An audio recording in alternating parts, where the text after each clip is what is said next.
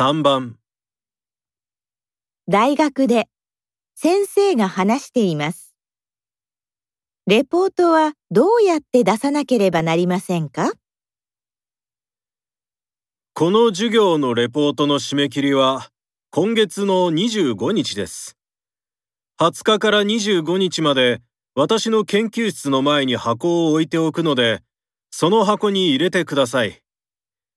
最近メールでレポートを送る人がいますが、その場合レポートは受け取りません。また、レポートをなくしてしまうかもしれないので、私に直接渡すのもやめてください。25日を過ぎたら研究室の前の箱を片付けます。締め切りを過ぎたら私に相談しても絶対に受け取りませんから、その時は諦めてください。レポートはどうやって出さなければなりませんか？